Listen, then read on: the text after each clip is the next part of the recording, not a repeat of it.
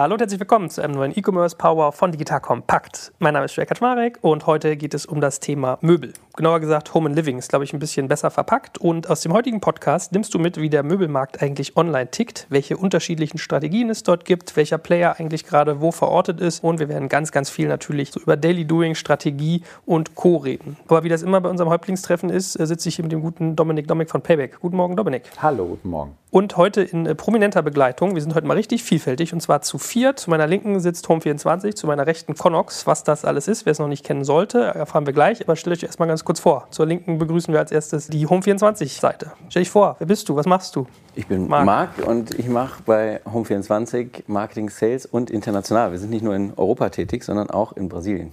In Brasilien? Okay, ich dachte in ganz Südamerika, sogar in mehreren, dachte ich. Nee, Gut, und zu meiner Rechten, wie schon angedroht, Connox. Ja, hallo, mein Name ist Thilo Haas, ich bin einer der beiden Gründer, bin bei uns für den Bereich Operations zuständig. So, und wir werden gleich mal in der Tiefe eintauchen, wie ihr euch sozusagen jeweils positioniert, weil man denkt ja immer, okay, ich verkaufe Wohnartikel online, das ist irgendwie alles same, same, das ist es natürlich überhaupt nicht. Bevor wir das machen, würde mich aber auf der Payback-Seite als erstes interessieren. Habt ihr eigentlich auch Partner im Bereich Möbel? Also wir haben insgesamt, kommt darauf an, ob Vollsortiment oder Teilsortiment, wahrscheinlich so um die 50 Partner im Home- und Living-Bereich. Manche davon als direkte Partner mit offiziellen, sichtbaren Partnerschaften im Online-Bereich oder natürlich auch stationär, manche über Affiliate.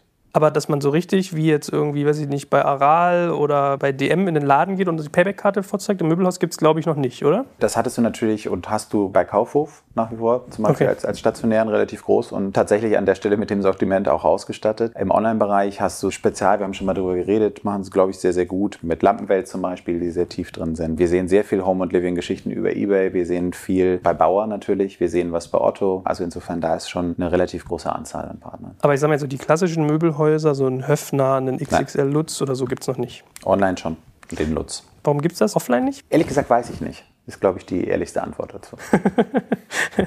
Gut, aber jetzt interessiert uns natürlich, du als jemand, der eigentlich eine Datenfirma ist an vielen Stellen und eine Marketingfirma, du siehst ja dann über deine Affiliate-Partner so ein bisschen was. Wie siehst du den Möbelmarkt bisher? Also vielleicht kannst du mal so verorten, wie groß der gefühlt ist oder wie relevant und wie sich das bei euch so verteilt, was ihr in euren Zahlen seht. Digital kompakt ist ja tatsächlich mehr der Fokus, denke ich, auf den Online-Anteil davon. Wenn wir online schauen bei uns, wir haben so ein E-Commerce-Außenumsatzvolumen von drei Milliarden in Deutschland grob, eine Milliarde davon über einen Marktplatz bei uns direkt. Home und Living ist immer ein bisschen schwer zu fassen, aber wahrscheinlich so in der Größenordnung von 30 Prozent der Umsätze. Ich habe vorher nochmal genau geguckt. Da drin sehen wir über die letzten Jahre, also wir sehen halt so Bewegungen. Ne? Das ist eigentlich ganz interessant. Und bei uns in der Zielgruppe, das sind 30 Millionen Deutsche, also ist die Zielgruppe wahrscheinlich Deutschland, sehen wir halt, dass sich das extrem gut entwickelt. Also wir haben Fashion immer schon sehr, sehr stark gehabt zum Beispiel und größter Bereich bei uns, aber wir sehen, dass Home and Living bei uns in den letzten Jahren immer extrem wächst. Und das ist auch sehr, sehr interessant in der Breite, die wir haben, eben über die Bereiche gespielt wird. Also du hast so ein bisschen die hippen neuen Startups, die mit solchen Konzepten kommen. Wir verkaufen aber auch den blau gepunkteten Keramiknachttopf ja, an die über 60-Jährige wieder bei anderen Shops. Insofern, der Markt ist unglaublich breit. Ne? Ich glaube, man hat immer so ein bisschen das Gefühl, das Berliner Möbel-Startup ist es jetzt, dass da kommt. Da ist ganz viel auch im 60-Plus-Bereich, wieder bei völlig anderen Shops und völlig anderen Marken irgendwie kaufen. Und das sehen wir natürlich alles und das ist in allen Bereichen tatsächlich interessant am Wachsen.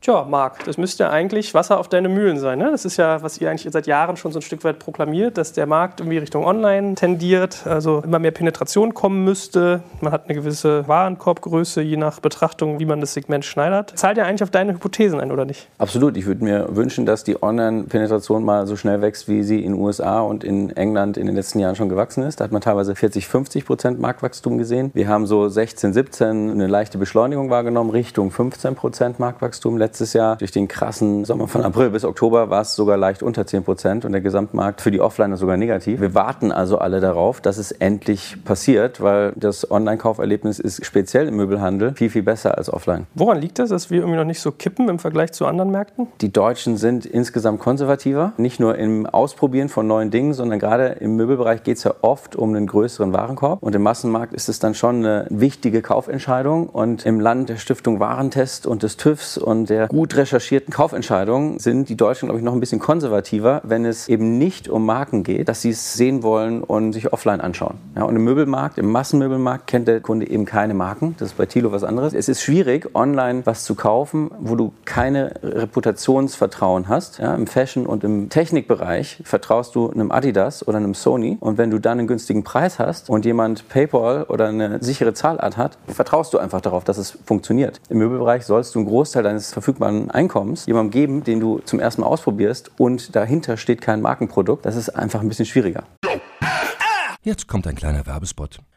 Aufgepasst! Wusstest du, dass HR-Teams heutzutage mit mehr Aufgaben denn je konfrontiert sind? In der aktuellen Studie HR Trends, die Zukunft der Personalarbeit 2024 von Sage, wurden HR-Teams aus sieben verschiedenen Ländern und über 20 Branchen befragt, um top aktuelle Insights in der Entwicklung des Personalwesens zu geben. Sage entwickelt HR-Tools und Software für dein Unternehmen, um Lohnabrechnungen, Personalmanagement, Buchhaltung und mehr zu vereinfachen. So, und die Studie von Sage zeigt unter anderem, dass ganze 91% der HR-Teams angeben, dass ihre Arbeit Arbeitsbelastung im letzten Jahr zugenommen hat, aber gleichzeitig glauben 79 Prozent der Befragten, dass Automatisierung ihre Prozesse zukünftig verbessern und Zeit sparen kann. Ebenfalls spielt auch KI eine große Rolle. Derzeit nutzen etwa ein Drittel bereits Chatbots wie ChatGPT in ihren Prozessen und circa drei Viertel der PersonalleiterInnen sind sich bereits sicher, dass KI die Arbeitsweise im HR revolutionieren wird. Du merkst, die Studie ist vollgepackt mit Statistiken, überraschenden Erkenntnissen und Tipps für HR-Führungskräfte, die vorankommen wollen und zeigt eine Momentaufnahme der sich stetig wandelnden Rolle von HR heute. Am besten schaust du dir die Studie HR-Trends, die Zukunft der Personalarbeit 2024 selbst an. Unter digitalkompakt.de slash Sage, S-A-G-E, kannst du sie dir komplett kostenlos herunterladen. Und wie immer findest du alle Infos auch auf unserer Sponsorenseite unter digitalkompakt.de slash Sponsoren. Werbung Ende. Aber ich, wenn, wenn ich mir jetzt zum Beispiel mal so eure Zahlen angucke aus dem Q1, was irgendwie public ist, ihr seid ja börsennotiert, da muss man ja immer hier den Striptease machen. Also wenn ich es richtig gelesen habe, die Umsätze gehen hoch, aber teilweise die Bestellwerte sogar runter. Also die Leute bestellen gar nicht mehr Möbel, sondern fast eher weniger. Woran liegt denn das eigentlich? Also liegt das so ein bisschen an dem, was du gerade gesagt hast, diesen Saisonalitäten, dem Sommer etc.? Oder? Nee, überhaupt nicht. Also es ist ein reiner Sondereffekt des letzten Jahres, hier over hier sozusagen. Wir haben ein neues ERP-System eingeführt im April letzten Jahres, SAP, End-to-End -End in Europa und gleichzeitig diesen krassen Nachfrageeffekt gehabt im Sommer. Und das hat dazu geführt, dass wir zwischen Auftragseingang und Umsatzrealisierung letztes Jahr massiv verloren haben, einmalig. Und dieses Jahr gewinnen wir es zurück. Im nächsten Jahr sind die Auftragseingänge und Umsätze wieder synchron. Letztes Jahr waren sie negativ, dieses Jahr wird es positiv. Also ich glaube, ein, zwei Sätze müssen wir dazu auch mal verlieren, weil ich glaube, wir kriegen von jedem hier, der interessiert am Möbelmarkt ist, eine drauf, wenn wir nicht mal ein bisschen so über eure aktuelle Situation reden. Und dann wuppen wir uns auch mal rüber zu Connex und Co. Wie verortest du euch denn, wie ihr dasteht? Ihr habt ja viel Kritik in letzter Zeit eingesteckt, also dass das irgendwie gering bewertet ist. Börsenbewertung und Qualität eines Unternehmens müssen ja nicht immer Hand in Hand gehen, muss man fairerweise auch mal dazu sagen. Aber das war ja so großer Kritikpunkt. Dieses ganze ERP-Thema durch lange begleitet. Generell so Umsatzzahlen, alles sehr, sehr schwierig, während ihr dann mit Wayfair immer so einen Konkurrenten habt, auf den ihr gebenchmarkt werdet, wo gefühlt halt alle Zahlen durch die Decke gehen, wo man eigentlich unprofitabel ist, aber das Wachstum zeigt sehr, sehr stark nach oben. Das heißt, in der oberflächlichen Wahrnehmung entsteht dann immer schnell dieses Bild, Wayfair macht irgendwie alles richtig und riesig und der große Amerikaner macht hier irgendwie den Conqueror, den Eroberer, während bei Home24 so alles nach unten geht, düstere Stimmung, wie wir Deutsch manchmal so sind. Wie siehst du denn das? Wie reagierst du auf sowas? Was ist deine Antwort darauf? Der Kritik rein auf den Börsenkurs, der stellen wir uns und da sehen wir die Realität. Gleichzeitig schauen wir sehr differenziert auf die Entwicklung und die war vor dem Börsengang inklusive Q1 letzten Jahres sehr positiv, weil wir beschleunigtes Wachstum und den Weg zur Profitabilität hatten. Ja, da waren wir so gut wie Break-Even. Und dann kamen zwei Sondereffekte in 2018 in Europa, wo wir End-to-End -End SAP eingeführt haben und für die Made-to-Order-Bestellung Mitte des Jahres Probleme bekommen haben und ein Nachfrageeffekt im deutschen Markt, der massiv war. Ja, es gab ein Start-up-Sterben, es gab Offline-Sterben und der Gesamtmarkt ist offline sogar geschrumpft letztes Jahr. Sowas hat die Branche in 40 Jahren nicht gesehen. In der Abwesenheit dieser Sondereffekte ist unser Brasilien-Geschäft, was immerhin ein Viertel unseres Businesses ist, 40 Prozent gewachsen und war EBITDA Break-Even. Da sind wir sogar besser als Wayfair, die irgendwie minus 3 bis minus 6 Prozent EBITDA fahren und Free Cashflow sehr viel Geld verbrennen und ja auch gerade wieder ein Convertible raisen. Sodass wir jetzt in Europa natürlich unsere Hausaufgaben machen nach dem IPO. Wir haben viel investiert, was dann auch wieder von Internet-Experten rausgezogen wurde und gesagt wurde, ihr wachst ja gar nicht mehr so stark stark und es wird noch so viel Geld verbrannt. Wir haben unter anderem 70 Prozent Lagerkapazität erhöht im Q1 und es kostet auch erstmal Geld. Ja? Also da stellt man 100 neue Leute an, da fährt man Kapazitäten hoch und gleichzeitig haben wir für unsere Vermarktungsstrategie Offline-Outlets geöffnet, sehr, sehr große, vier Stück an der Zahl und diese Investitionen sind nach dem IPO mit dem Geld des IPOs angeschoben worden, sodass die als Triple Whammy, also wir hatten den krassen Sommer, wir hatten SAP-Effekt und wir haben angefangen zu investieren, Anlaufinvestitionen verdauen müssen und das ist genau in Q4, Q1, Q2 gefallen. Sodass jetzt alle sehr gespannt sein dürfen, ob die Prognosen von den Internet-Experten korrekt sind oder ob wir unsere Strategie hinbekommen. Also ich habe mal parallel jetzt gerade mal rausgesucht. Also die EBITDA-Zahlen in der Tat von Wayfair waren jetzt im Full Year 2018 bei minus 20,3 Prozent. Aber ihr seid auch quasi year on year bei 10 Prozent Punkten, allerdings nicht Prozent, sondern Punkten, äh, auch sozusagen da nach unten gegangen. Also wenn ich jetzt richtig verstanden habe, sagst du, ihr habt so ein bisschen Bereinigungsfaktoren, die man jetzt berücksichtigen muss, weil ihr gerade viel investiert habt vorne rein und nach hinten raus wird das alles besser. Ja, wir haben ja auch eine Umsatzprognose am Markt, die wir kassieren müssten per Ad-Hoc-Meldung, wenn wir an die nicht mehr glauben würden. Und die ist schon seit dem IPO draußen, dass wir im Q4 diesen Jahres den EBITDA-Break-Even auf Gruppenebene schaffen wollen. Da ist Wayfair gerade nicht. Also wir sind uns bewusst, dass wir Vertrauen zurückgewinnen müssen und deshalb haben wir dieses Ziel natürlich als seriöses Ziel weiterhin vor. Sven Schmidt hat euch ja auch stark kritisiert dafür, genau was du gerade gesagt hast, dieses ganze ERP-Thema. Das ist ja irgendwie, warum ist das nicht beim Börsengang gesagt worden und in den USA würde man euch jetzt verklagen. Was sind so deine Reaktionen darauf? Jetzt hast du sozusagen mal eine Bühne. Das sind ja immer gute Analysen von Einzelthemen in der Regel und der Gesamtkontext wird am Ende vergessen. Was wir während des IPOs allen, die Interesse am IPO hatten und im Börsenprospekt dargelegt haben, ist, dass wir im April letzten Jahres mit dem neuen System live gegangen sind in Europa und dass wir da in den ersten Monaten sowohl von den involvierten Parteien, da saß der Entwicklungschef der Retail-Version von SAP bei uns im Steerco, wir hatten einen sehr renommierten Implementierungspartner mit KPS, die auch börsennotiert sind. In den Monaten nach dem Livegang haben alle gesagt, wow, so einen effizienten Livegang haben sie von den Incidents, die aufpoppen, noch nicht gesehen. Ja, und auf der Basis haben wir gesagt, ja, wir haben dieses System sinnvoll implementiert. Wir gehen auch weiterhin mit unseren Börsenplänen voran. Was dann passiert ist, ist, dass Live-Orders nicht migriert haben. Alles, was vor dem Stichtag eingesammelt wurde, wurde noch im Altsystem bedient. Ab dem Stichtag wurde alles aus SAP bedient. Die ersten drei Monate per Definition also Lagerware. Da lief alles wie am Schnürchen und deshalb haben wir gedacht, die Implementierung wäre sehr effizient gelaufen. Nach dem Stichtag, irgendwann Mitte des Sommers, kam dann die Made-to-Order-Ware rein. Das, was auf Kommissionsbestellung gefertigt wurde. Und da haben wir leider in der Warenabwicklung im Lager signifikante Ineffizienzen vorgefunden und mussten die fixen. Das hat jetzt noch mal ein paar Quartale gedauert, aber jetzt steht alles und läuft. Und da kann man natürlich sagen, hätte man wissen müssen, noch prominenter kommunizieren müssen. Ich glaube, allein auf der Basis, dass ein Otto nach zehn Jahren und über 100 Millionen Invest in SAP, SAP-Implementierung aufgibt oder ein Lidl nach vier, fünf Jahren und auch einem sehr hohen zweistelligen Millionen Invest aufgeht, auch dreistellig, aufgibt. 500 ja, aufgibt und wir haben innerhalb von fünf Quartalen End-to-End SAP, Warehouse, Retail, Finance Controlling und Kundenservice implementiert. Im ersten Quartal sah es gut aus, danach haben wir ein paar Hiccups. Wir haben da Lehrgeld gezahlt und da stehen wir voll zu, dass wir da Fehler gemacht haben. Aber es ist das Ding live und steht und ist unser Katalyst für weiteres Wachstum. Da muss man auch mal sagen, irgendwie, da ist nicht nur alles falsch gelaufen. Ja. Ich sehe schon, ich mache mal mit hier Schabi, Johannes Schaback nochmal einen Podcast äh, über die Tech-Komponente bei ERPs. Gut, aber erstmal danke dir, dass du auch so offen über sowas redest. Ich weiß, es ist ja auch mal nicht ganz einfach, weil einen sowas ja auch trifft. Man steckt da viel Energie rein, wird dann so hart kritisiert und wenn man börsennotiert ist, schauen alle ganz genau. Aber jetzt mal zu Connox. Beschreibt mal ganz kurz, was ihr macht. Vielleicht, ich glaube, der eine oder andere könnte sein, dass ihr euch noch nicht kennt. Home24 natürlich sehr prominent. Wie geht ihr das ganze Möbel- und Furniture- und Home- and Living-Thema an? Ja, also wir sind ein Anbieter im Premium-Bereich. Also wir verkaufen Marken im Home- and Living-Bereich, sehen uns ganz klar als Online-Pure-Player. Also wir würden nicht auf den Gedanken kommen, irgendwelche Showrooms oder Ladengeschäfte aufzumachen. Wir fühlen uns eigentlich in unserer Nische, also in diesem Premium-Segment oberhalb des Consumer-Bereichs eigentlich ganz wohl und wachsen im Moment auch sehr anständig und sehen sehr positiv in die Zukunft, wobei auch uns der letzte Sommer durchaus getroffen hat. Ich meine, da sind wir mitten bei einem der Themen, die den Möbelmarkt so ein Stück weit besonders machen, äh, Markenbekanntheit. Also ich weiß, ich habe mal auf einem Vortrag vor Umzugsleuten gesagt, nennen Sie mir mal Möbelmarken und die konnten das erschreckenderweise. Da kamen dann so neun, zehn Stück mit zugeworfen. Aber wenn wir jetzt irgendwie in die Friedrichstraße auf dem Alex oder in München die Isar lange Leute befragen würden, der Großteil kennt, glaube ich, eigentlich keine Möbelmarken. Heißt das, dass du sozusagen ein sehr elitäres, sehr spezifisches Publikum, was separiert ist, bedienst? Oder ich denke schon, dass es ein markenbewusstes Publikum ist. Letztendlich war das auch so ein bisschen unsere Grundidee, als wir 2005, und das ist ja schon echt lange her, gegründet haben. Wir haben halt gesagt, okay, wir wollen Möbel übers Internet verkaufen. Wir nennen uns Connox, kennt keiner. Was heißt denn der Name eigentlich? Gar nichts. Wir haben damals ziemlich lange gesucht, bis wir einen Begriff bei Google gefunden hatten, der noch nicht belegt war. Und haben dann von vornherein gesagt, okay, wir wollen mit Marken selbst eine Marke werden. Hat jetzt sicherlich ein bisschen gedauert. Ich glaube, in unserem Segment, in dem wir unterwegs sind, kennt man Connox, ganz klar. Aber das sind, wie gesagt, markenbewusste Menschen, die, wir haben vorhin kurz drüber diskutiert, vielleicht ein Billigregal von Ikea zwar in der Wohnung haben, aber dann eben doch irgendwie dieses Einzelstück Markenprodukt eben dazustellen. Das ist ja so eine Payback-Stärke eigentlich, oder? Haben wir doch immer auch auf unserem letzten oder vorletzten Podcast, glaube ich, auch schon mal gesagt, das Zusammenbringen von Kohorten. Also seht ihr sowas, dass Leute, die jetzt irgendwie bei Aral den Premium-Diesel tanken, auch irgendwie in so einem, weiß ich nicht, bei Otto oder so eher die markenaffineren Möbelprodukte kaufen? Nee, wir sehen es ja sogar bei Connox. Das Schöne ist, dass wir ja Seid sogar angebunden, ne? genau mit beiden angebunden sind.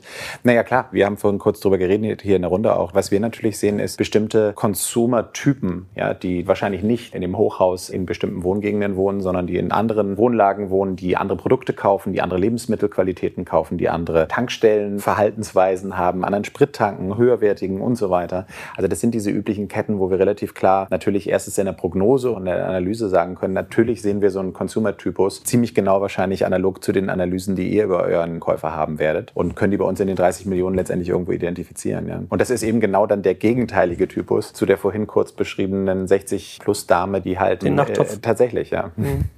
Okay, ich sehe schon, ich muss dich in einer ruhigen Minute mal fragen, was ist irgendwie für Tanktypen auf der Tankstelle? Ich dachte mal, man steckt den Stöpsel rein und drückt auf die Pistole, aber. Die witzigste Datenverknüpfung an der Stelle, die passt ja auch so gerade im Moment zu unserer Umweltdiskussion, die wir in Deutschland haben, ist, die größten Bio-Käufer sind die, die den hochwertigsten Sprit tanken.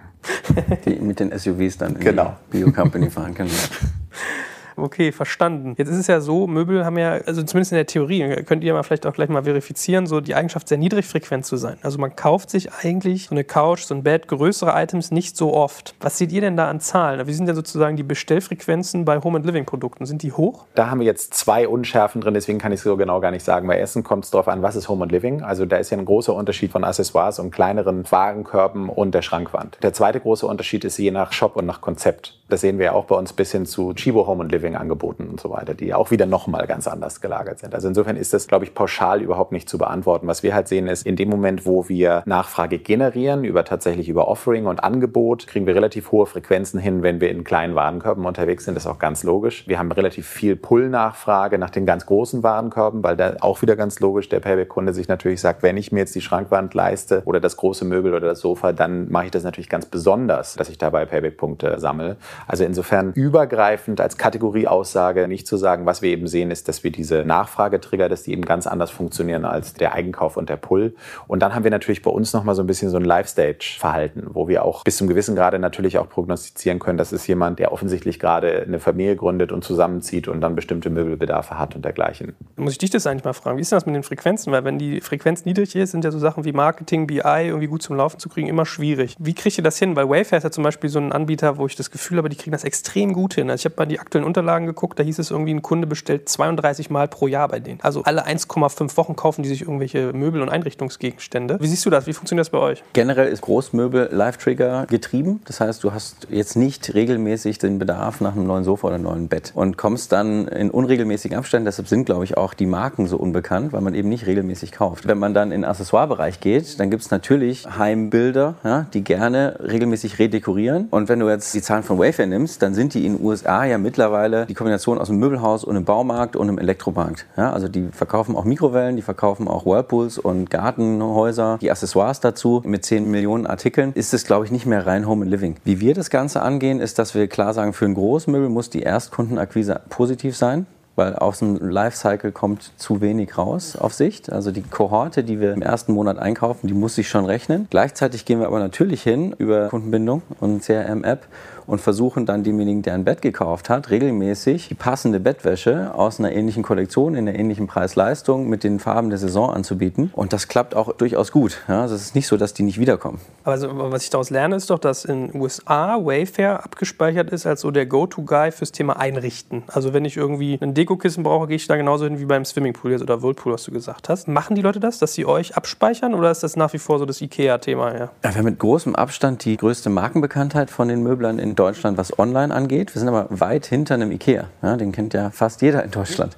Und in den USA ist es, glaube ich, anders. Da gab es kein Ikea. Die ganzen Händler waren nur regional. CSN Stores hat angefangen in Silos und hat irgendwann eine Konsumentenmarke gebaut und mit TV aufgeladen. Deshalb sind die in der Markenbekanntheit vor Ikea in den USA und haben dadurch natürlich auch eine sehr hohe Marktpenetration. Das haben mittlerweile Walmart und Amazon und Kmart auch mitbekommen und zielen mit denselben Angeboten, teilweise Produktoverlap 60% plus, auf dieselben Kunden. Deshalb wird es da total spannend, wie sich das die nächsten fünf bis zehn Jahre entwickelt. Aber die letzten fünf bis zehn Jahre haben die einen grandiosen Job gemacht. In unseren Märkten gibt es bei nur 5% Online-Penetration noch nicht so viele, die jetzt top of mind sind. Die letzte Studie, die ich im Kopf habe, ist von Ernst Young. Da waren wir bei knapp 70 Prozent und der nächste Onliner war so bei 30 Prozent. Also wir haben mit den ganzen Investments in TV schon eine sehr ordentliche Markenbekanntheit. Die ist aber noch nicht auf dem Niveau, wie es ein Wayfair in den USA hat. Jetzt kommt ein kleiner Werbespot. Aufgepasst! Wenn man so darüber nachdenkt, hängt die Leistung eines Unternehmens oft von der Qualität der sogenannten Digital Experience ab, die man Kundinnen und Mitarbeitenden bietet. Wenn deine Apps, Websites oder andere Benutzererfahrungen zu verwirrend sind, werden deine Kundinnen nicht lange bleiben und wahrscheinlich nichts von dir oder sogar von deinen Mitbewerbern kaufen. Und genauso ist das auch bei deinen Mitarbeitenden. Wenn sie zu frustriert oder überfordert von der Software sind, die sie nutzen sollen, leidet die Produktivität natürlich stark darunter. Und unser Partner Pendo ändert das. Mit Pendo bekommst du die All-in-One-Plattform für die Digital Experience Experience, damit du deine NutzerInnen besser verstehen kannst und erkennst, wo es Schwierigkeiten gibt. Pendo kombiniert nämlich Produktanalysen, In-App-Anleitungen, Benutzerfeedback und Session-Replays, damit du die Softwareerlebnisse für alle KundInnen und Mitarbeitenden verbessern kannst. Über 10.000 Unternehmen nutzen Pendo jeden Tag, darunter einige der innovativsten Organisationen der Welt. Und wenn du also auch Pendo nutzen willst, schau doch einfach mal unter digitalkompakt.de slash Pendo, schreibt sich P-E-N-D-O, vorbei. Dort kannst du das Ganze einfach mal kostenfrei testen und wie immer findest du alle Infos auch auf unserer Sponsorenseite unter digitalkompakt.de/slash Sponsoren. Werbung Ende. Aber eigentlich ein bisschen frustrierend, ne? Also sagst du mir eigentlich, ihr seid Online-Marken bekannt und eigentlich sitzt man da und wartet, bis einem der Traffic in den Schoß fällt und er kommt aber nicht so richtig, weil der deutsche Markt hinterher ist. Ja, ich glaube, deshalb haben wir unser Modell angepasst, weil wir sagen, in unseren Märkten müssen wir den Markt anders angehen. Mit dem Wayfair-Ansatz sind wir nicht weitergekommen. Home24 war ja zunächst eine reine Plattform, hat primär Dropship gemacht, also genau das Wayfair-Modell. Und da haben wir irgendwann gemerkt, da haben wir eigentlich nicht genug Marge, um die Kunden in der Erstorder zu überzeugen und vielleicht auch in der Preis-Leistung nicht das, was der Kunde dann ausschlaggebend findet, um bei uns zu kaufen. Und deshalb haben wir sowohl in ein breites Sortiment, aber auch in kurze Lieferzeiten investiert und mit den Home24 Eigenmarken in eine Preis-Leistung, wo der Kunde einen echten Grund hat, bei uns zu kaufen. Deshalb auch unter anderem die Showrooms, weil wir gerne die Kunden dahin bringen, wenn sie online das gesehen haben und sagen, hey, es kann doch nicht sein, dass das Sofa, was bei Boca und Bolia oder was auch immer 40 Prozent mehr kostet, bei Home24 eben günstiger ist und auch noch kostenlos in die Wohnung kommt und ich kann es kostenlos stornieren. Diejenigen, die dann in den Showroom kommen und zwischen den Stores vergleichen, die sehen, dass das stimmt und die kommen dann auch natürlich gezielt wieder und machen positive Werbung bei ihren Freunden. So, bevor wir aber mal zwei, drei Sätze über Logistikstrukturen sagen, erklären wir doch mal, wie sieht es denn im Designbereich aus mit irgendwie Wiederbestellraten? Also ich habe es ja erlebt, es gibt ja Menschen, die sagen, ich will irgendwie so einen Eames Lounge Chair haben, da spare ich mein halbes Leben drauf, den vererbe ich meinen Kindern. Also da würde ich ja denken, ist die Frequenz eigentlich noch niedriger, oder? Vielleicht muss ich erstmal da ein bisschen aufräumen. Wir sind ja kein reiner Möbelhändler, sondern wir haben das schon sehr früh erkannt und haben halt gesagt, okay, so ein Sofa kauft man sich halt nicht ganz so oft und um eben diese Bestellraten zu erhöhen, haben wir sehr früh auch schon angefangen mit Accessoires zu handeln und sie eben neben den Möbeln anzubieten. Und bei uns ist es tatsächlich so 50-50, also 50 Prozent unseres Umsatzes kommt aus Accessoires, 50 Prozent aus Möbeln und dadurch haben wir natürlich eine relativ hohe Bestellfrequenz und dieses Problem eigentlich nicht. Und kannst du trotzdem auch, wie er gerade beschrieben hat, kostendeckend arbeiten, wenn du das also over long time siehst? Er hat jetzt ja natürlich eher so die Großkäufer zu Beginn und wie mache ich die dann zu Kleinkäufern im längeren Zyklus gedacht. Aber wie ist das bei euch? Sagen wir mal, dadurch, dass wir nicht finanziert waren, Bootstrap gestartet sind, ging es bei uns immer um Profitabilität. Das heißt also, ein Kunde, der nicht profitabel war, war irgendwie ein schlechter Kunde. Das funktioniert grundsätzlich ganz gut. Und ich glaube, bei uns ist es halt so, wir holen uns teilweise die Kunden, die stellten Isolierkanne kaufen wollen, die dann später irgendwie ein Möbel kaufen oder eben andersrum, die dann den Eames Chair kaufen und dann sagen, hey, jetzt nehme ich aber nochmal die stellten Isolierkanne mit. Also ich glaube, wir haben halt diesen Shift sowohl von Accessoires zu Möbeln als auch von Möbel zu Accessoires. Und das funktioniert bei uns eigentlich ganz gut. 50 Prozent unserer Käufer sind Stammkunden oder Stammkäufer. Wie findest du die eigentlich? Mit welchen Methoden? Die finden uns. ne? Natürlich klar, einmal über die Brands. Die kaufen halt nicht eine Isolierkanne, sondern die sagen halt, ich möchte die Stelten-Isolierkanne haben. Ne? Das ist dann schon sehr speziell. Wirkt sich natürlich dann auch positiv zum Beispiel auf Retourenraten aus. Also jemand, der eben so ein spezielles Produkt haben will, der kauft das und der schickt es eigentlich nicht zurück, weil es ihm nicht gefällt. Oder in den seltensten Fällen. Das ist halt ganz angenehm und für die Profitabilität natürlich zutragend. Wie weit treibt ihr das? Also seid ihr sozusagen reiner Händler und gebt dann Aufträge weiter oder habt ihr auch eigene Lager, verschickt selbst und kontrolliert da die ganze Produkterfahrung? Ja, ja, klar. Also unser Motto ist Make Not Buy. Also wir machen eigentlich so ziemlich alles selbst. Wir haben natürlich ein eigenes Lager. Wir haben inzwischen 27.000 SKUs in unserem Sortiment. Davon sind 80 Prozent ab Lager lieferbar. Wir glauben auch an die hohe Verfügbarkeit, also an die schnelle Lieferung. Wenn ein Kunde bei uns bestellt im Accessoirebereich, dann hat er das Paket am nächsten Tag. Das liegt auch ein bisschen daran, dass wir nicht in Berlin, sondern in Hannover sitzen. Das ist ein bisschen zentraler, da sind die Laufzeiten von DRL tatsächlich ein bisschen besser. Aber die Verfügbarkeit ist ganz wichtig und deswegen klar, wir haben ein eigenes Lager. Ohne das würde es, glaube ich, auch nicht gehen. Deshalb ist unser Lager ja auch bei Hannover und nicht in Berlin. Es ist allerdings ein bisschen größer. Wie kriegt man dann Scale rein, wenn man das so weit treibt? Also das ist ja, wenn du jetzt wachsen willst, musst du ja eigentlich perspektivisch weitere Lager aufmachen, Lagerkapazitäten hinzunehmen, es ist teuer, du musst den Umschlag sozusagen immer hochhalten. Ja klar, aber das ist E-Commerce. Ja, aber gibt ja durchaus Daily Doing. Klar, ich meine, am Ende ist es halt immer eine Skalierungsfrage und ich rede da immer auch so ein bisschen gerne von dieser Todeszone im E-Commerce. Ich glaube, so die ersten 10 Millionen im E-Commerce zu machen, das geht noch relativ einfach und dann kommen halt irgendwann die Komplexitäten rein. Ne? Also das fängt natürlich an mit der Anzahl an Mitarbeitern, das fängt aber auch an natürlich mit Automatisierung im Lagerbereich, in der Logistik und ich glaube, da ist halt der Schlüssel zum Erfolg das Invest in Technologie. Insofern kann ich das gut nachvollziehen, dass man sagt, okay, wir brauchen hier erstmal eine vernünftige Basis, ein vernünftiges System, SAP-System, auf dem man aufbauen kann. Wir haben kein SAP-System, wir haben ein entwickeltes System, aber ohne die Technologie und die Möglichkeit eben über Technologie dann auch zu skalieren, wird so ein Business relativ schwierig und gerät man halt ins Straucheln. Und das sehen wir ja auch in unserem Markt, wo dann der ein oder andere Player ja auch einfach ins Straucheln gekommen ist. Ich meine, da sind wir schon mittendrin in so Strategiebetrachtungen eigentlich. Seid jetzt aus einer Richtung gekommen, profitabel gewachsen, viel eigenfinanziert, du hast gesagt, immer sehr auf Profitabilität des Kunden auch orientiert. Glaubst du, dass sich das fünf, zehn Jahre down the road, sozusagen, dass sich das noch ausgeht? Reicht das noch, wenn du jetzt siehst, wie sich quasi Plattformen bilden, wie irgendwie ein Wayfair aufkommt, wie ein Home24 sich positioniert, wie ein Ikea online geht, was bei XXL Lutz jetzt demnächst so passieren könnte? Glaubst du, das reicht, weil ihr da in so einem Segment seid, was sehr spitz und sehr kaufstark ist? Oder ich glaube schon. Wir fühlen uns, hatte ich ja schon gesagt, in unserer Nische eigentlich recht wohl. Wir wachsen gut, wir können gut skalieren. Ich glaube, der Markt ist auch relativ übersichtlich. Klar haben auch unsere Marken gewisse Bestrebungen, eigene Online-Angebote zu machen. So die richtige Vertikalisierung geschieht bei uns in unserem Markt nicht.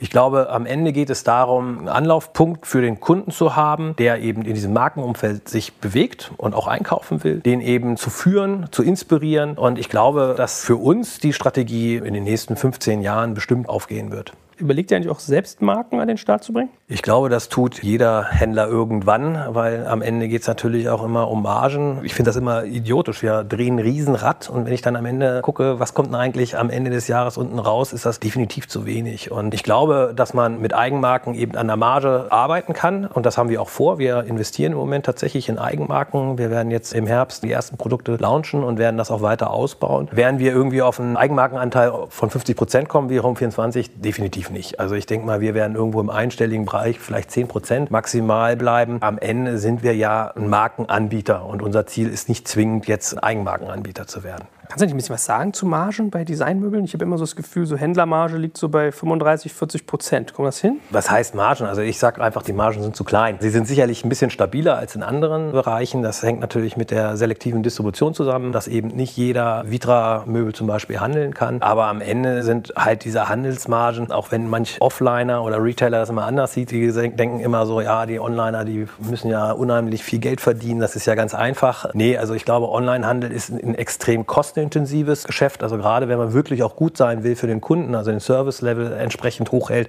Und das müssen wir in unserer Branche natürlich und mit unseren Kunden. Wenn man eben diese Verfügbarkeit vorhält, ist es halt unheimlich kostenintensiv. Die Margen, die wir haben, reichen aus, eine schwarze Null, einen leicht positiven EBIT zu machen. Aber ich glaube, um wirklich nachhaltig dann irgendwo in den interessanten EBIT-Bereich zu kommen, irgendwo bei 8 bis 10 Prozent, da muss man tatsächlich auch andere Konzepte fahren. Kann ich dir ein bisschen was über Margen entlocken im Möbelbereich und Home Living? Klar, es gibt ja ein paar, die sind public. Konzept konzeptionell zu deiner Frage ist, glaube ich, schon die Bruttomarge bei Markenprodukten. Es gibt auch unbekannte Marken, die dann aber auf den Plattformen verkauft werden. Die geht so Richtung 40 Prozent. Und dann gibt es Player wie in Maison du Monde, die rein Eigenmarke machen. Die sind auch public, die haben über 60 Prozent in der Bruttomarge. Das heißt, Wayfair-Plattformen, die das verkaufen, was alle verkaufen, eher 40. Die, die komplett vertikal integriert sind, 60 plus. Wenn man dann auf die Profit-Margen schaut, dann hat derjenige, der ja, Maison du Monde eine EBITDA-Marge, die ist Richtung 15 Prozent. Und in Ikea munkelt man ja immer Profit-Margins, also auch nach Abschreibung, die gehen eher Richtung 20 Prozent. Das Geld wird am Ende schon dort verdient, wo eine nachhaltige Preis-Leistung beim Kunden ankommt und der Händler daran Spaß hat. Ja, wenn man jetzt auf unsere Bruttomarge schaut, die ist um die 43, 44 Prozent. Die wird sich nachhaltig verbessern, dadurch, dass wir jetzt die Investitionen getätigt haben. Nicht nur in die Lagerstruktur, sondern auch eben in die Vermarktung, in die Retourenvermarktung. Die zahlen ja auch in die Bruttomarge ein. Da ist schon ein attraktives Geschäftsmodell möglich. Ja? Siehe Ikea, siehe Maison du Monde. Wenn man nicht dasselbe verkauft wie alle anderen, weil dann geht es rein auf Preis und Convenience. Convenience ist teuer, Preis kostet Marge. Deshalb muss man da raus aus der Vergleichbarkeit, wenn man profitabel wirtschaften will.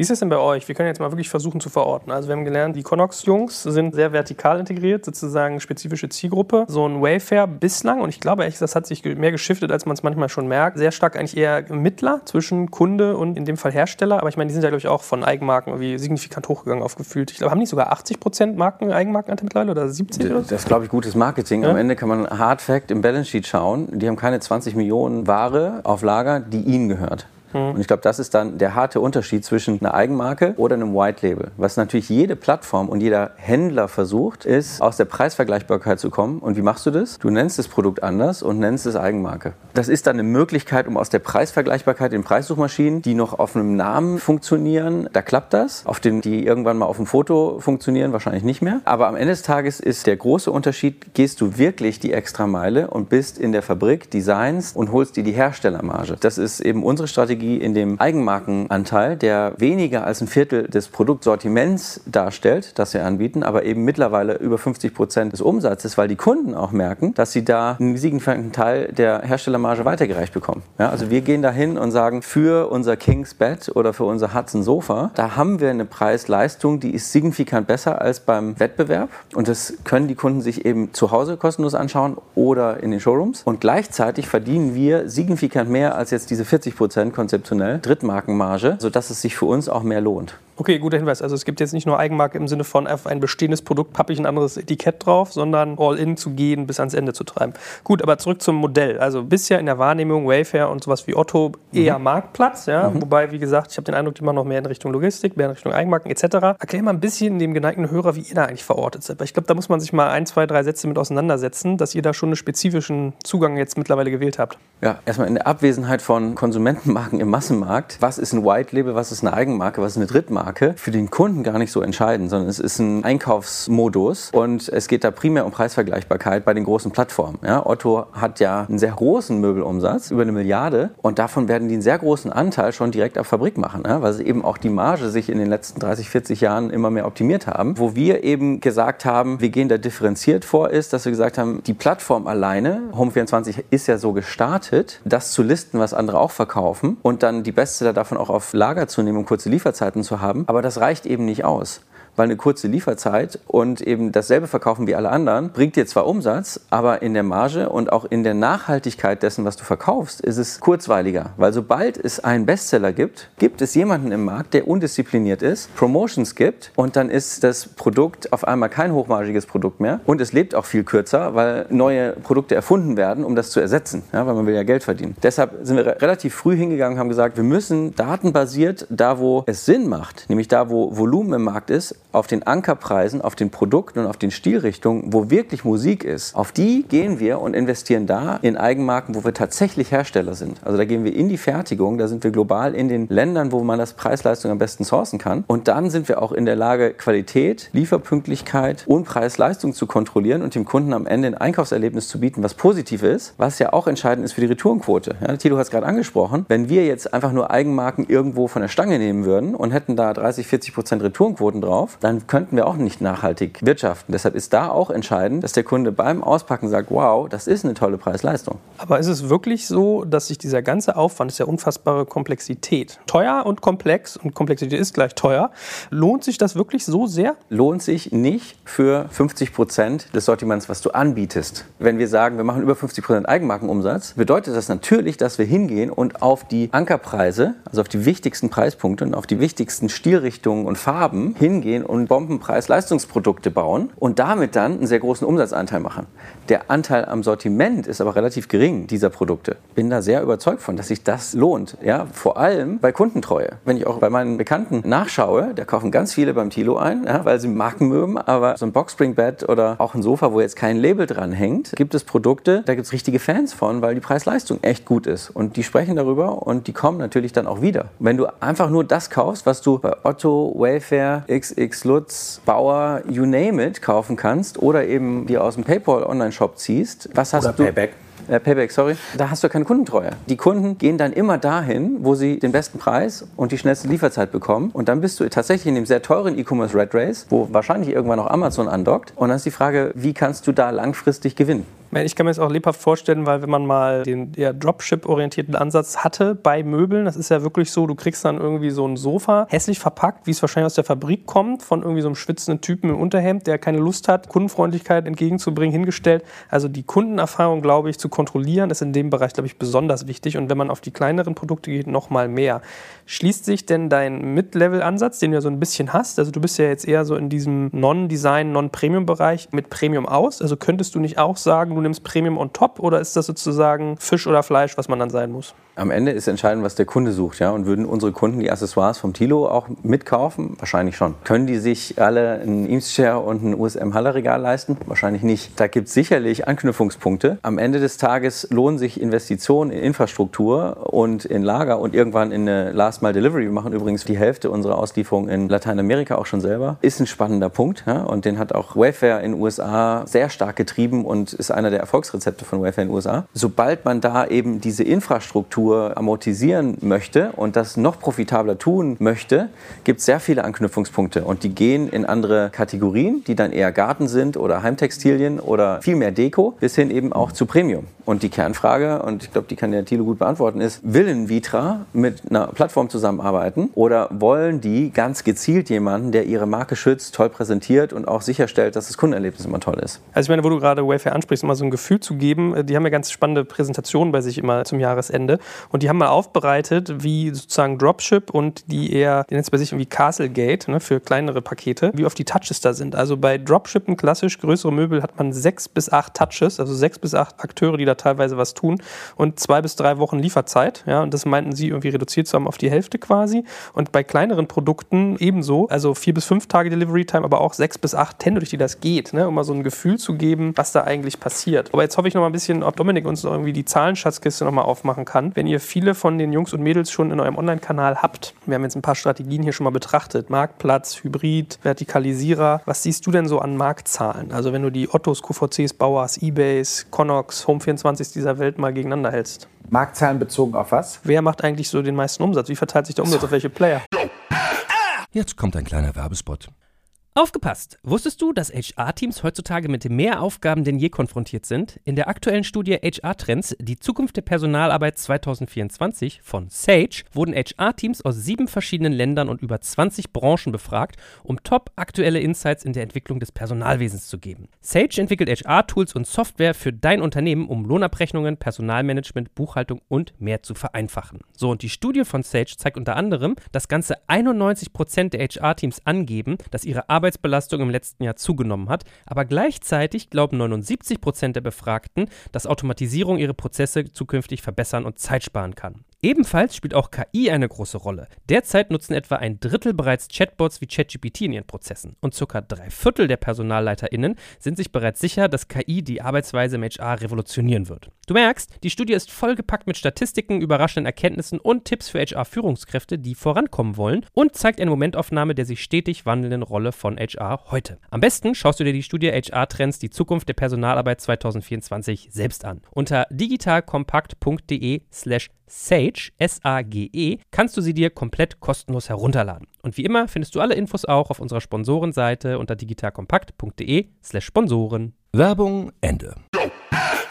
Ja, äh, gut, da musst du ja noch nicht mal bei uns in die Daten gucken, sondern das siehst du ja relativ im Markt auch reflektiert. Ja? Also das sieht bei uns dann nicht anders aus. Also in dem Moment, wo wir da Affiliate-Partnern, bildet sich das eigentlich üblicherweise ab. Dass du natürlich ein kleineres Kundensegment bedienenden wie den Connox ist natürlich kleiner als der größere, wie ihr kennt eure Zahlen selber. Da sehe ich dann immer den Ausschnitt dazu. Der spannende Überblick ist, glaube ich, diese Unterscheidung, die kann ich dir zahlenmäßig nicht jetzt im Überblick aufsagen, aber diese Aufteilung in diese sehr, sehr unterschiedlichen Kundensegmente, die sehr, sehr unterschiedlich Shop-Offers nachfragen, von dem sehr, sehr klassischen, niedrig verdienenden einen Haushalt zu dem wahrscheinlich eher urbaneren, neue Konzepte auch nutzenden Wafer-Kunden wahrscheinlich bis zum gewissen Grade. Das ist das Spannende und wie die sich zueinander verteilen und dass wir jetzt wieder aus einer Payback-Sicht dort in den Umsätzen auf beiden Seiten sehr, sehr spannende Home Living Wachstumszahlen sehen, genau wie ich es vorhin auch gesagt hatte. Also Marktüberblick in Zahlen sonst insgesamt, nein, die kann ich dir nicht aufmachen, die Kiste. Kannst du mir aber vielleicht einen Spalt öffnen und sagen, ob so die klassisch eher stationären, die ja teilweise auch mit dem Online-Geschäft abgebildet haben, wie weit sie weg sind von dem, was jetzt hier an Online-Vertretern sitzt? Hast dir vorhin selber den Finger in die Wunde gelegt und gesagt, ihr habt ja eigentlich gar keinen von den richtig großen Solo-klassisch Home Living Anbietern. Insofern kann ich es nicht. Wir sehen da ganz besonders den Online-Markt. Für uns ist der Online-Markt an der Stelle der interessantere sogar. Also ich habe zahlenseitig leider an der Stelle keine Schatzkiste für dich dabei. Okay, gut verstanden. Ist ja auch ein bisschen, wofür ihr bezahlt werdet, quasi, dass ihr diese Daten erhebt und nur ausgewählten Marktteilnehmern zur Verfügung stellt, nicht allen. Aber was mich noch interessieren würde, ist, kannst du aus deiner Historie, und du warst ja vorher bei einem amerikanischen Konzern namens eBay, also PayPal, hast du zu Payback gewechselt. Ist eBay eigentlich auch jemand, der in dem ganzen Home and Living Bereich eine Rolle spielt? Weil der wird irgendwie eigentlich nie genannt, aber ich habe manchmal so, also ich ertappe mich zumindest auch selber dabei, dass man da schon mal guckt. Das Spannende bei eBay ist ja, dass sie keine Landeszahlen veröffentlichen und auch relativ gering runtergehen in dem, was sie da tun. Die Marktplatzgröße veröffentlichen sie auch nicht, aber trotzdem liegen sie ja nun eindeutig auf Platz zwei im deutschen Markt, direkt hinter Amazon. Wenn man sich dann da drin die Umsatzanteile anguckt, dann würde ich sagen, dass die Home Living Sektion da drin zu den großen gehört. Und insofern kann man sich relativ schnell ausrechnen, dass ein eBay eindeutig in Deutschland im Home Living Bereich einer der Top Player ist und wahrscheinlich größer als die, über die man üblicherweise redet, weil sie Zahlen veröffentlichen. Ich meine, Marc, wie ist denn das sonst? Wie betrachtest du das? Was uns ja immer so ein Stück weit als schaugeilen Zuschauer dieses Segments irgendwie beschäftigt ist, wird es so ein Amazon oder so ein Zalando im Home Living Bereich geben? Da haben wir jetzt über so ein eBay uns mal Gedanken gemacht, über so ein Otto was ja irgendwie schon signifikant Umsatz macht. Ich glaube, viertgrößter in Deutschland. Und Amazon selber ist zunehmend aktiv. Glaubst du, dass es sowas geben wird? Dass ihr vielleicht sogar auch da sozusagen mit in dieses Rennen einsteigen könnt? Wer wird so der größte äh, Home Living Anbieter, der Go-To-Guy in Deutschland oder ist das eher unwahrscheinlich? Absolut. Also unsere Ambition ist es schon, die Destination für den Massenmarktkunden da zu werden. Da wird es anders als bei den Plattformen, die markenorientiert arbeiten, vielleicht nicht einen Gewinner geben. Also ein IKEA wird definitiv weiter ein sehr relevanter Spieler sein, einfach weil die ein tolles Produktsortiment haben. Die wollen die Kunden aber gar nicht online haben. Die wollen die Kunden in der blauen Box haben, weil sie da über ein Drittel ihres Profits mit den Mitnahmeartikeln machen, die man online gar nicht kaufen würde, ja, wenn man es billig online kauft. Deshalb gehen die jetzt in die Städte. Die Millennials fahren nicht mehr raus und machen Innenstadtläden auf. Ein Amazon wird das machen, was sie können. In den klassischen Kategorien können die immer gut. Marke und Preis, das gibt es beides bei Home and Living, zumindest Großmöbeln nicht. Das heißt, du musst mehr präsentieren, mehr erklären, den Kunden da auch an die Hand nehmen und den Amazon-Bewertungen, den Kundenbewertungen glaubt man auch nicht mehr so wie früher. Da gibt es Raum daneben, die Destination zu werden, wo man nachhaltig und langfristig Vertrauen in Preis-Leistung hat. Und wir glauben, dass wir da den Kunden auch nicht überfordern wollen mit einem millionenbreiten Sortiment, sondern mit einer sehr relevanten, breiten Auswahl. Ein Wayfair wird sich, glaube ich, mit Otto und Bauer und Amazon dann um diesen Drittmarken Longtail kloppen ein XX Lutz und ein Höfner machen beide einen okay Job online, haben aber natürlich bei 95% Offline-Anteil noch sehr viel zu konsolidieren. Also die haben so viel zu tun noch in den Mutter aller Kanalkonflikte und dem Konsolidierungspotenzial offline, dass wir da glauben, dass wir da durchaus eine ganz ordentliche Position haben. Wo glaubst du denn, kriegst du die Firepower her, um diese Position zu verteidigen? Weil momentan ist ja so Cash-Reserven, also ich habe mir mal angeguckt, runter, ist ja auch marktbekannt, Bewertung irgendwie sehr niedrig gerade. Mhm. Was macht, stimmt dich da positiv? Unser ausgegebenes Ziel ist, dass wir im Q4 den Break-Even schaffen. In der Abwesenheit von den Sondereffekten im letzten Jahr, das haben wir auch im Rahmen des Börsengangs ja publik gehabt, arbeiten wir erst oder profitabel. Das heißt, wir können mit unserem, wie du es nennst, hybriden Modell, Longtail kombiniert mit Eigenmarken, können wir uns es leisten, Kunden erst oder profitabel zu akquirieren, solange wir dann nicht wieder in neue Lagerkapazitäten investieren müssen, die wieder teuer sind und dann so ein Quartal auch mal bluten lassen, sind wir da in der Lage, profitabel zu wachsen. Aber dann bist du ja auch mit in diesem Fight drin zwischen Otto, Amazon, Wayfair, den du eben angedeutet hast. Die haben diesen Private Label Anteil nicht und haben dadurch konzeptionell 5% plus weniger Grossmarge, die sie in Kundenakquise investieren können. Und damit bieten die eher oder nutzen ihre eigenen Stärken, nämlich den Longtail und versuchen über den Longtail die Kunden auf die Plattform zu bringen. Wir haben diesen Longtail von Millionen von Produkten nicht. Deshalb nutzen wir unsere Stärke und gehen auf die preis-leistungsstarken Produkte, die eine hohe Conversion-Rate haben und uns dann eine gute Gross Grossmarge bieten. Na gut, aber die prügeln sich ja trotzdem um die gleichen Leads wie du. Und ich glaube nicht, dass sie bloß weil sie weniger Marge machen, weniger Geld ausgeben werden. Ja, aber die sind schon diszipliniert in der Neukundenakquise. Ja? Und wenn die okay. in der Neukundenakquise kein Geld verdienen, in anderen Kanälen aber schon, dann fokussieren sie sich primär auf die Kanäle.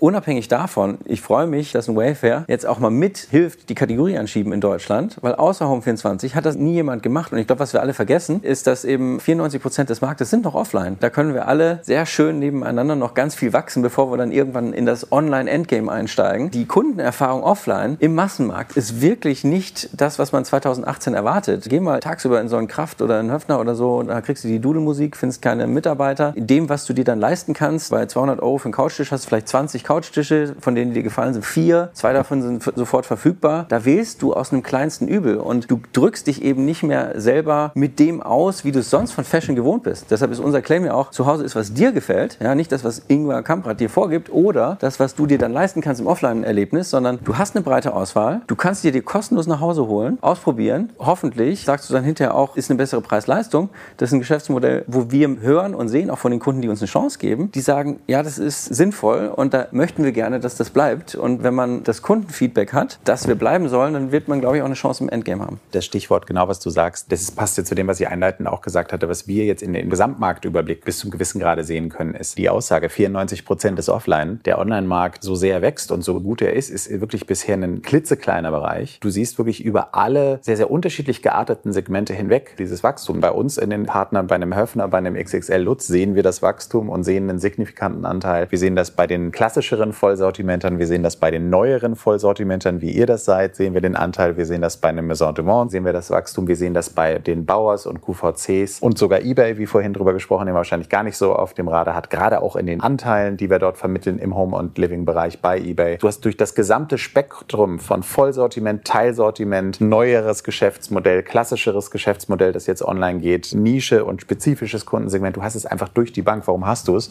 Weil eben 94 Prozent noch gar nicht erschlossen sind. Deswegen steht man sich ja auch Wettbewerb noch gar nicht so auf den Füßen. Weil wenn da noch 94 Prozent des Kuchens ist, dann ist natürlich auch erstmal noch ganz schön Luft. Dann kommt die Bereinigung erstmal in den einzelnen Segmenten bis zum gewissen Grade. Aber für die Segmente zueinander ist einfach noch unglaublich viel Luft. Und dieses Wachstum ist, glaube ich, eins der spannendsten, weil Textil da einfach ein bisschen früher schon mit angefangen hat. Und das liegt an den Deutschen und ihrem Kaufverhalten, ne? wo Textil, glaube ich, irgendwie naheliegender nochmal war als Möbel. Wie ist denn das eigentlich? Wollte ich dich auch gerade gefragt haben im Designbereich. Wir haben ja jetzt gelernt, mit Level hast du viel Austauschbarkeit, Vergleichbarkeit, viele Anbieter. In deinem Segment ist es ja eher gefühlt ganz anders. Ihr seid ja mehr protektioniert. Ja, protektioniert würde ich das nicht nennen, aber sagen wir mal, unser Wettbewerb ist schon überschaubar. Also die Nische ist überschaubar, die relevanten Anbieter sind auch sehr überschaubar. Eine Nische ist eigentlich immer so ganz nett, aber ich muss auch Marc zustimmen. Als wir da 2005 gestartet haben, hatten wir auch ja immer dieses Argument, Möbel kauft man nicht übers Internet. Ihr seid ja bekloppt, dass ihr das machen wollt. Und wir haben uns dem Thema dann halt über die Accessoires angenähert, haben am Anfang natürlich deutlich mehr Accessoires gehabt, aber genau das sehen wir jetzt auch, dass also dieser Möbelanteil immer weiter zunimmt. Solche hochpreisigen Möbel kosten uns ja teilweise wirklich echtes Geld, auch online zu kaufen, dass diese Akzeptanz steigt. Und da hat natürlich auch, und insofern kann ich da sagen, danke Marc, sicherlich auch ein Home 24 dazu beigetragen, durch die Fernsehwerbung eben den Deutschen klarzumachen, hey, Möbel online, das geht.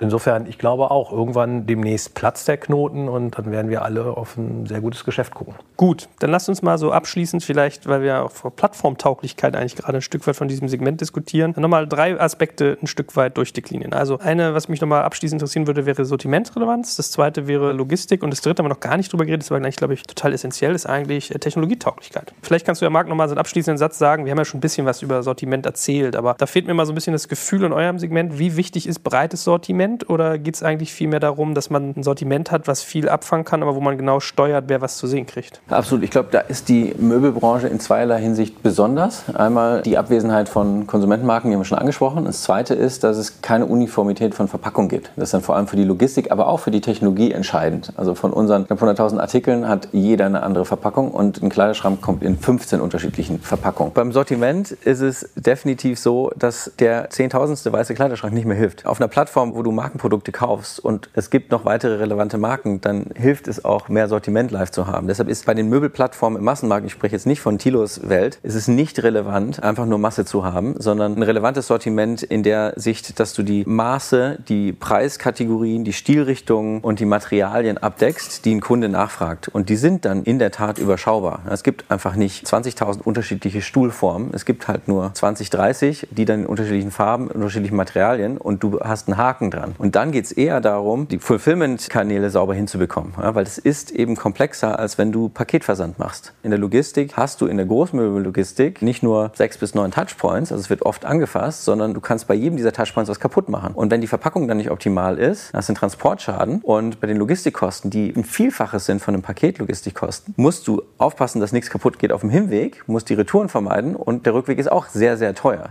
Deshalb gilt es da schon, das richtige Sortiment nicht nur für den Kunden, Kundenrelevanz, aber auch für die Profitabilität am Ende auszuwählen. Und das ist die hohe Kunst. Da haben wir lange Lehrgeld gezahlt und lange gelernt. Da haben wir aber deshalb jetzt ein sehr optimiertes Angebot. Und deshalb wird es da, glaube ich, anders als bei anderen Verticals nicht die typischen Plattformen geben. Und ich nehme da vielleicht mal Otto raus, weil die hat sich über 20, 30 Jahre ergeben. Die haben sich schon selber hinoptimiert und denen gehört ja auch ein Logistikanbieter mit Hermes zweimal Handling. In der Logistik musst du die unterschiedlichen Lieferwege abdecken können. Die sind viel komplexer. Also du hast nicht nur Dropship und Lager, sondern du hast eben auch Fertigung auf Bestellung, Kommissionsware. Und das hast du aus unterschiedlichen Gründen. Kleiderschrank wird halt konfiguriert. Ein Polstermöbel wird halt in dem Stoff, den du jetzt gerade willst, bezogen und nur Anthrazit, Grau und Blau sind auf Lager, weil das sich am meisten dreht. Das heißt, da kommt zu irgendeinem Stichtag Ware rein, die gecrossdockt werden muss. Wenn du dann noch Self-Send und Nischen-Lieferwege wägst, hast du viel höhere Komplexität von Distributionswegen, die du darstellen musst, nicht nur im Lager, sondern auch in den Systemen. Und wenn du das dann noch multiplizierst mit Teilstornos, Teilretoure, Transportschaden, Teiltransportschaden, wo du ersetzen musst, ist es eine Komplexität, die kein anderes Vertical darstellt. Und deshalb war es auch so schwierig und deshalb hat es so lange gedauert, bis wir das hinbekommen haben. Das war auch einer der Gründe, warum wir jetzt in so ein großes und teures ERP-System investiert haben. Da solltest du den Johannes zu einladen, aber deshalb ist Tech essentiell und im Kern auch erfolgsentscheidend, weil diese Komplexität musst du systemisch darstellen. Du musst aus den Sortimenten die richtigen Sortimente den richtigen Kunden zeigen, aber am Ende musst du auch datenbasiert auswählen aus dem breiten Sortiment, wo investieren wir denn extra in nicht nur Vertikalisierung, sondern auch in Lagerhaltung. Welche Lieferwege kann ich wie optimieren? Und am Ende des Tages willst du den Kunden ja informiert halten durch die komplette Lieferkette. Und das ist auch was, was kein Standardsystem kann. Der Tilo macht ja nicht ohne Grund 80% plus Lager. Für unsere Kommissionsware haben wir die Lieferverfügbarkeit, also wo in der Lieferkette haben wir ein gewisses Möbelstück als nächstes frei, gesynkt mit dem Webshop. Und das gibt es in keinem Standard-ERP-System. Den Teil haben wir auch selber gebaut. Also wenn das nächste freie Sofa in einer bestimmten Farbe nicht auf Lager ist, sondern in einem Container oder in einem Truck oder in der Fabrik schon in Fertigung, dann wechseln die Lieferzeiten und wir reservieren die sozusagen schon auf die Kundenbestellung. Jetzt kommt ein kleiner Werbespot. Aufgepasst. Du kennst es doch sicherlich auch. Der Frühling ist im vollen Gange, es müsste mal wieder geputzt werden oder auch ausgemistet. Also wir haben das Thema auf jeden Fall gerade, denn nach unserem großen Live-Treffen von unserem Business Club Makers and Shakers missten wir gerade unseren ganzen Keller aus und dabei gibt es auch Dinge, da habe ich gar keine Lust, die aufwendig ins Internet zu stellen, sondern suche Hilfe. Und zwar haben wir da einen spannenden Partner, den kennst du bestimmt auch schon, denn mit Rebuy kannst du deine gebrauchten Artikel, wie zum Beispiel Bücher, Musik, Filme oder Technik wie Smartphones, HiFi und vieles mehr verkaufen. Komplett stressfrei, ohne lästiges Erstellen von Anzeigen und vor allem ohne stressige Kommunikation mit KäuferInnen. In nur 30 Sekunden findest du heraus, wie viel Geld du für deine Artikel bekommst und wenn dein Artikel im Lager von Rebuy angekommen ist, bekommst du das Geld ganz automatisch schon sechs Tage später ausgezahlt. Also, mach's wie wir, spar dir doch einfach das Text- und Abfotografieren deiner Schätze und besuche direkt Rebuy. Unter digitalkompakt.de slash Rebuy habe ich dir eine Weiterleitung eingerichtet und alle Infos findest du wie immer auch auf unserer Sponsorenseite unter digitalkompakt.de slash Sponsoren. Werbung Ende. Thilo hat die ganze Zeit irgendwie schmerzhaft genickt, hatte ich das Gefühl. Ja, kann ich voll zustimmen. Wir haben genau die gleichen Probleme, genau die gleichen Pain. Deswegen haben wir auch ein eigenes System gebaut, dem wir genau diese Probleme abdecken können. Wo wir tatsächlich im Moment auch noch ein echt großes Problem haben, ist am Ende der Touchpoint mit dem Kunden. So, ne? Wenn wir also mit den klassischen Speditionen ausliefern, das ist oftmals alles andere als schön für den Kunden. Und das sehen wir als ein Riesenproblem. Ein Kunde, der von uns eine Ware kriegt, von einem Spediteur, der manchmal auch nicht Deutsch sprechen kann, der dann irgendwie so ein Möbelstück da irgendwo hinknallt und sagt, hier unterschreiben, obwohl es komplett zerschreddert ist, das sind halt Kundenerlebnisse, die sind grausig. Und wenn es dann auch noch in ihre Tour geht, äh, ich kann mir vorstellen, dass das wirklich Kunden sind, die sagen, Möbel online kaufen, never ever. Das ist das nächste Projekt, wo man tatsächlich rangehen muss, was Wayfair ja auch erkannt hat, eben tatsächlich in die Direktauslieferung zu gehen. Also direkt zum Kunden zu gehen und zu sagen, hier ist dein Möbelstück, dürfen wir es aufbauen. Oh, kippelt, dann schraube ich hier nochmal an der einen Schraube ein bisschen rum, jetzt steht's. Also ich glaube, da tatsächlich ein Kundenerlebnis dann am Endpunkt zu schaffen, ich glaube, das ist am Ende dann auch wirklich ein Schlüssel für den Möbelkauf. Und ich glaube, wenn man das vernünftig hinkriegt, sich das rumspricht, das wird der Punkt sein, wo der Knoten platzt. Aber ist das nicht fairerweise eine Idee, die für jeden hier im Raum weit außerhalb der Reichweite ist, eine eigene Logistikstruktur für Möbel aufzubauen? Ich bin mir da nicht so sicher. Also sagen wir mal so, die Frage ist ja, wie groß ist der Pain? Und bei uns ist dieser Pain echt groß. Also ich glaube, wir haben alle Speditionen schon ausprobiert und diese Speditionen, die leben halt noch in einer anderen Welt. Die sind halt noch nicht kundenorientiert und fokussiert, sondern in der Speditionswelt geht es eigentlich immer nur um Preis.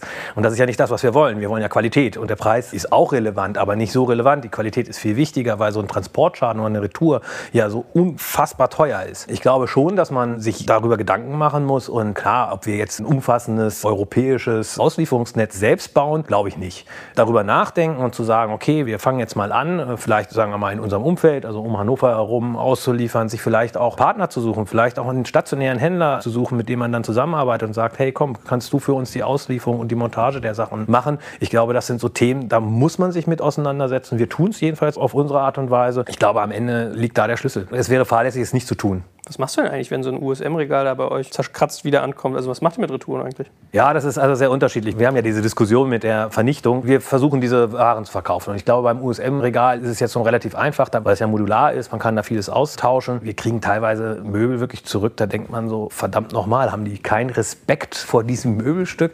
Das kommt dann teilweise so zerschrotet an. Da sind dann plötzlich Löcher vom Gabelstapler in so einem Sofa drin. Und dann sagt aber der Spediteur, ja, also hier auf dem Lieferschein steht, ist alles sauber. Aber das sind Gabelstapler Löcher, ja, nee, nee, nee, zahlen wir nicht. Und das ist halt wirklich ein Pain. Es macht auch keinen Spaß, auch für den Kunden nicht. Und wir wollen ja den Kunden zufriedenstellen. Und insofern, ich bin der Meinung, dass das das große nächste Thema ist, eben tatsächlich die Direktauslieferung an den Kunden. Und man muss mal gucken. Der Markt ist groß, der Wettbewerb noch nicht so hart. Vielleicht kann man da auch gemeinsam irgendwelche Lösungen aufbauen. Die Spedition sehe ich jedenfalls im Moment nicht in der Lage dazu, diese Problematiken für uns zu lösen.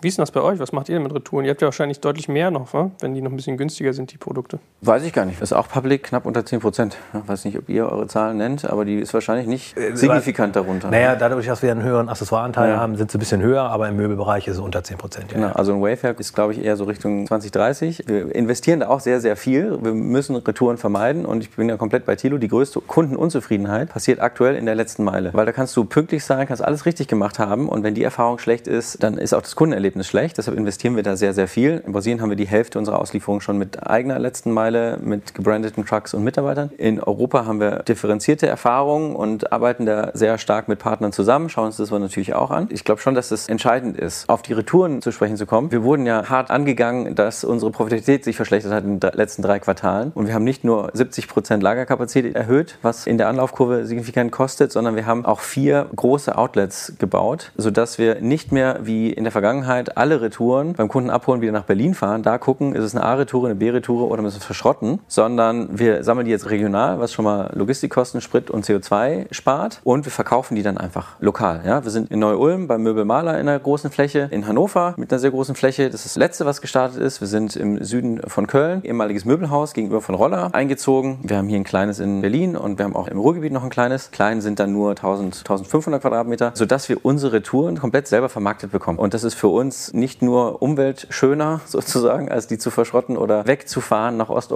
sondern es lohnt sich auch. Gut, jetzt hat du eine Sache noch angesprochen, äh, Make to Order, haben wir noch gar nicht drüber geredet. Müssen wir auch nicht episch breit machen, aber wenn ich es richtig verstanden habe, also man hat ja manchmal als Kunde den Schmerz, man verliebt sich in so ein Sofa und dann kommt das erst in sechs, acht, zwölf Wochen. Was ich gelernt habe, ist, dass das teilweise mit Einkaufsverbänden zusammenhängt, dass Möbelhäuser quasi über Einkaufsverbände zusammen sowas kaufen. Also man bündelt quasi seine Kräfte und die Bestellfrequenz dann relativ niedrig, teilweise quartalsweise, teilweise saisonal. Wie ist denn das bei euch? Weil du auch gesagt hast, Technology is key. Kriegt man es mittlerweile hin, dass man das wie so ein Apple macht? Du bestellst das Ding, am nächsten Tag wird es in der Presse in China hergestellt und eine Woche später ist der Laptop bei dir oder ist das nach wie vor so zwölf Wochen für die Couch und mehr? Deshalb investieren wir ja auch so viel in Lagerbestand. Also haben auch konzeptionell einen Ticken über 50 Prozent vom Lager ab. Da haben wir natürlich die Bestsellerfarben verfügbar. Aber wenn du dich ausgerechnet in das Pinke mit den grünen Punkten verliebst, was sich nur einmal alle halbe Jahr verkauft, dann ist es tatsächlich Fertigung auf Bestellung. Und bei uns ist es dann nicht, dass wir warten, bis irgendwo Partner zusammenkommen, sondern wir geben die Kundenbestellung direkt in die Fertigung. Und je nachdem, wo die hergestellt wird, dauert es dann in Deutschland drei bis vier Wochen, in Osteuropa sechs, sieben Wochen und aus Asien dauert es halt zwölf Wochen, weil es muss gefertigt werden. Das dauert in der Regel zwei, drei, vier Wochen. Dann müssen wir mit der Qualitätskontrolle hin. Dann wird es verpackt in Container, dann schwimmt es und dann kommt es hier an. Asien ist aber auch nicht mehr das größte Sourcing-Land. Da kommen noch die Lampen her, da kommen noch Flatpack-Ware hin.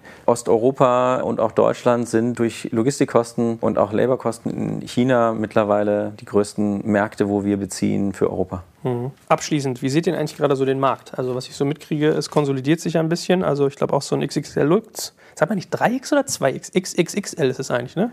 Ich glaube, die haben drei, aber sie wissen selber nicht, wie sie es online hinbekommen, weil die geben, glaube ich, relativ viel Brand-Bidding aus für alle Xe der Welt. Ja?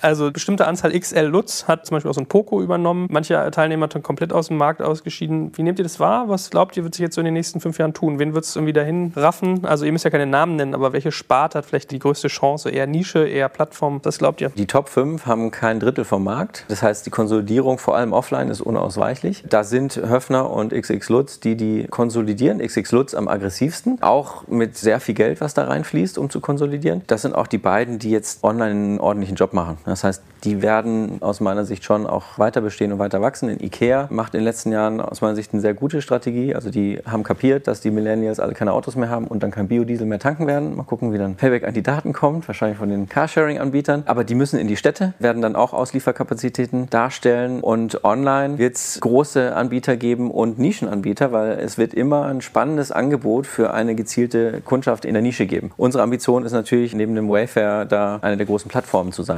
online und wir hoffen jetzt, dass mal die Online-Penetration von 6% auf 25, 30% geht, wo sie in UK und USA schon ist. Dann werden wir alle sehr viel Spaß haben in den nächsten Jahren. Dieses Jahr ist besseres Wachstum als letztes Jahr, aber eher noch so wieder Richtung 10, 15% auf dem Gesamtmarkt, was jetzt noch nicht diese Explosion, die man in den USA gesehen hat. Wie ist das bei dir? Was glaubst du? Ich kann mich da eigentlich nur anschließen. Wenn ich jetzt speziell auf unser Segment gucke, gibt es da klar auch eine Konsolidierung. Wir haben natürlich die ganzen stationären Läden, die allgemein mit den sterbenden Innenstädten natürlich auch ein bisschen Probleme haben, die aber auch ein Nachfolgeproblem haben. Also es schließen Läden tatsächlich, weil einfach keine Nachfolge mehr da ist. Im Online-Business, ein Großteil der Konsolidierung in unserem Bereich hat schon stattgefunden. Es gibt halt nicht mehr ganz so viele Anbieter, ich würde jetzt mal sagen, so, die wirklich relevant im Online-Bereich sind, sind so vielleicht zehn in Europa. Die haben am Ende, wenn sie ihre Technologie in den Griff kriegen und die letzte Meile, ich glaube, eine sehr positive Zukunft. So, komm, Dominik, du hast das letzte Wort heute. Ihr seid ja immer jemand eigentlich, wenn ihr euch jetzt Stationäre sucht, gibt es ja oft so den Faktor, du nimmst so den einen großen Marktgewinner vermeintlich oder die großen und machst mit dem Loyalty-Programm. Was überzeugt dich sozusagen vom Konzept her? Muss ja jetzt keinen Namen sagen. Woran glaubst du konzeptseitig, nach dem, was du heute so gehört hast, wie Home and Living irgendwie am besten sich erschließen lässt? Der Markt ist noch bei weitem nicht gesättigt. Die Deutschen sind langsam in der Adoption. Ich glaube, dass in der Breite des Marktes genau die drei Segmente funktionieren werden. Es werden die Nischen funktionieren, es werden die großen Pure Play Onliner funktionieren und es werden diejenigen Offliner auch nach Konsolidierung funktionieren, die da im Online-Bereich einen guten Job machen. Alle drei sehen wir. Wir haben ein Gesamt-E-Commerce-Wachstum zum Glück zwischen 20 30 Prozent year over year und interessanterweise nehmen wir das Home and Living komplett mit. Das heißt also, unser Wachstum im Home and Living Segment ist deutlich größer als das Marktwachstum Home and Living per se. Das liegt aber bei uns auch an der sich digitalisierenden Kundschaft insgesamt. Ich würde überhaupt keine Wette machen, dass irgendeins dieser drei heute mehrfach auch angesprochenen Segmente in irgendeiner Form sich gegenüber dem anderen durchsetzt. Das Interessante ist eher innerhalb der Segmente. Ja? Also wie sieht es bei euch aus bei Connox in diesem Segment? Wie sieht es aus bei Raum24 und so weiter? Höfner XXL haben wir darüber gesprochen. Genau, das ist der Punkt. Aber ich glaube nicht, dass es für den Home- und Living-Markt eines dieser Segmente ist und die sind es dann nur noch und die anderen werden das nicht schaffen. Alle mal nicht auf die nächsten zwei, drei, vier Jahre, die man irgendwie absehen kann. Gut, dann nehmen wir uns alle ein bisschen Popcorn, schauen zu, wie sich das bei euch noch so entwickelt. Und äh, ich danke euch natürlich ganz herzlich, dass ihr so viel Zeit heute investiert habt und uns spannend bereichert habt. Vielen Dank an euch. Danke schön. Danke.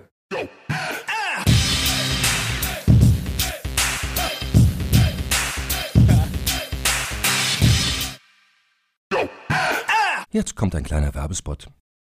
Aufgepasst! Bist du auf der Suche nach einem Profi, der für dich komplexe Geodaten sinnvoll integriert und sie auf interaktiven Karten visualisiert? Dann möchte ich dir unseren Partner Nucubator vorstellen. Das Ziel vom Nucubator-Team ist es, dich bei der Prozessdigitalisierung zu unterstützen und aus den ganzen täglich anfallenden Geodaten einen echten, nutzerfreundlichen Mehrwert zu schaffen. Dabei geht Nucubator ganz besonders auf deine Anforderungen ein, um die Software zu bauen, die deine USPs digital widerspiegelt und den NutzerInnen der Software den größtmöglichen Nutzen liefert. Und um das für möglichst viele Betriebssysteme, Geräte und Anwendungsfälle umzusetzen, setzt das Nucubator-Team auf etablierte Webtechnologien, mit denen sie schnelle und effiziente Anwendungen für Desktop und mobile Geräte entwickeln. Geodatenvisualisierung ist für Unternehmen in vielen verschiedenen Branchen relevant, zum Beispiel auch in den Bereichen Tourismus, Logistik und im Außendienst. So wurde zum Beispiel bereits ein digitales Smart Farming Tool für die Agrarwirtschaft gebaut, mit dem Satellitenbilder, Wetterdaten und Standortdaten interaktiv verarbeitet werden. Nucubator baut dabei nicht nur Kartenlösungen, sondern entwickelt für dich maßgeschneiderte Webanwendungen und Apps. Wenn du also einen Partner suchst, der deinen bestehenden USP ins digitale Zeitalter hebt, dann schau doch einfach bei Nucubator vorbei. Ich habe dir unter digitalkompakt.de slash Nucubator, schreibt sich mit C, eine Weiterleitung eingerichtet. Und wie immer findest du alle Infos auch auf unserer Sponsorenseite unter digitalkompakt.de slash Sponsoren. Werbung Ende.